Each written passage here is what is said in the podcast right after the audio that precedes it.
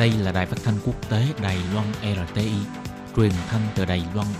Mời các bạn theo dõi bài chuyên đề hôm nay.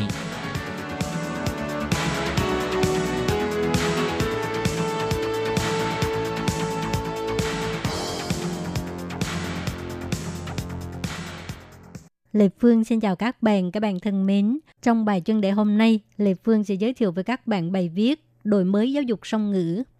Tại hội nghị của Cục Giáo dục trên toàn quốc, Cục trưởng Cục Giáo dục cho biết, mục tiêu đẩy mạnh chương trình quốc gia song ngữ năm 2030 của chính phủ đẩy mạnh rất là rõ ràng. Mỗi năm sẽ bỏ ra 200 triệu đầy tệ để đẩy mạnh chương trình này.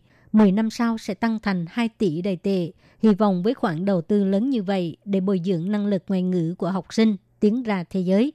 Để bồi dưỡng năng lực ngoại ngữ của học sinh tiến ra thế giới, trình độ tiếng Anh của học sinh Đài Loan vẫn dầm chân tại chỗ, số giờ giảng dạy trên lớp đã tăng lên, đề thi càng trở nên khó hơn, nhưng năng lực Anh ngữ của học sinh vẫn không tiến bộ, nghe không hiểu, nói không ra lời, viết cũng không xong, chỉ biết đọc một vài câu mà thôi.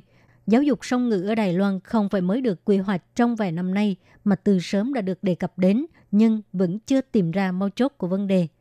Theo ngân sách của Bộ Giáo dục, dường như trọng tâm là đào tạo và tuyển dụng giáo viên. Một là dựa vào giáo viên nước ngoài, hai là đào tạo giáo viên song ngữ trong nước. Đội ngũ giáo viên xác thực là một trong những yếu tố quan trọng để đẩy mạnh giáo dục song ngữ. Việc nhập khẩu giáo viên nước ngoài được xem là trọng điểm của vấn đề.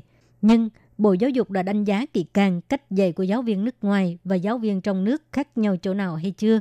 Nếu không tìm hiểu vấn đề từ gốc rễ mà chỉ dựa vào tăng số lượng giáo viên để nâng cao năng lực ngoại ngữ thì ắt sẽ mất rất nhiều công sức mà chẳng thu được gì. Bộ Giáo dục có thể suy nghĩ kỹ khi giáo viên nước ngoài dạy tiếng Anh chủ yếu có phải là để đối phó cuộc thi lên lớp hay không. Nói một cách khác, đối với nội dung giảng dạy, hiện tại có một số giáo viên nước ngoài đang giảng dạy tại một số trường cấp 2 có dùng nội dung chương trình chính thức hay không. Thực ra không có trường cấp 2 dùng giáo trình tiếng Anh để thi lên cấp của giáo viên nước ngoài này để giảng dạy tiếng Anh trong đời sống, để cho học sinh có thể biết nói, biết nghe và biết viết. Nói một cách đơn giản là giáo viên nước ngoài đang dạy từ ngữ tiếng Anh trong đời sống, còn giáo viên trong nước thì dạy tiếng Anh để thi cử. Nếu Bộ Giáo dục không thể quan sát vấn đề này, thì cho dù có nhiều kinh phí để mời giáo viên chăng nữa, vẫn không thể nâng cao năng lực ngoại ngữ của học sinh.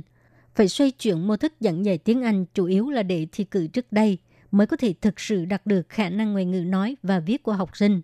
Cũng tức là trong lúc thiết kế giáo trình và nội dung giảng dạy, phải thoát khỏi tư duy thi cử tiếng Anh để cho học sinh có thể dễ dàng hòa nhập với các tình huống trong cuộc sống tiếng Anh. Ngôn ngữ là để dùng trong cuộc sống, chứ không phải để thi cử. Nếu mục tiêu giáo dục quốc gia song ngữ không sử dụng điều này để soạn thảo chính sách và nội dung giáo dục song ngữ, vẫn chủ yếu là thi cử, ngôn ngữ sử dụng trong sinh hoạt là phụ, chỉ có bỏ ra bao nhiêu kinh phí tăng bao nhiêu giáo viên cũng khó có thể cải thiện khả năng song ngữ của học sinh. Các nước châu Á có năng lực song ngữ tốt hơn, đa phần là quốc gia hoặc là khu vực đã bị thuộc địa như là Singapore, Malaysia, Hồng Kông và Philippines.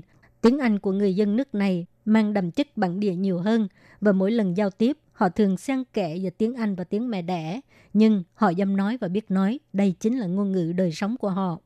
Đài Loan muốn đẩy mạnh giáo dục song ngữ, trước tiên chúng ta phải loại bỏ huyền thoại về giáo dục song ngữ ưu tú, tham khảo các quốc gia nói trên cách dạy người dân dám nói. Nhưng cũng phải biết rằng giáo dục ngôn ngữ bắt đầu từ thời thơ ấu và xây dựng từ cuộc sống hàng ngày.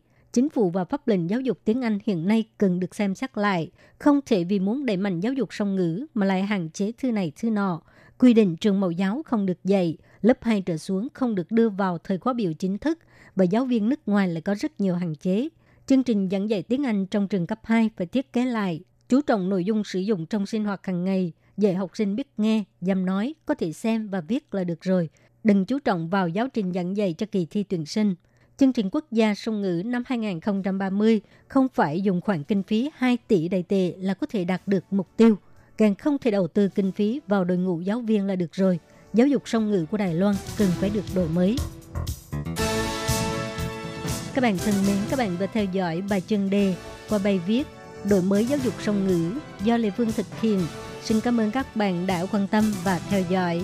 Lê Phương xin hẹn gặp lại các bạn vào tuần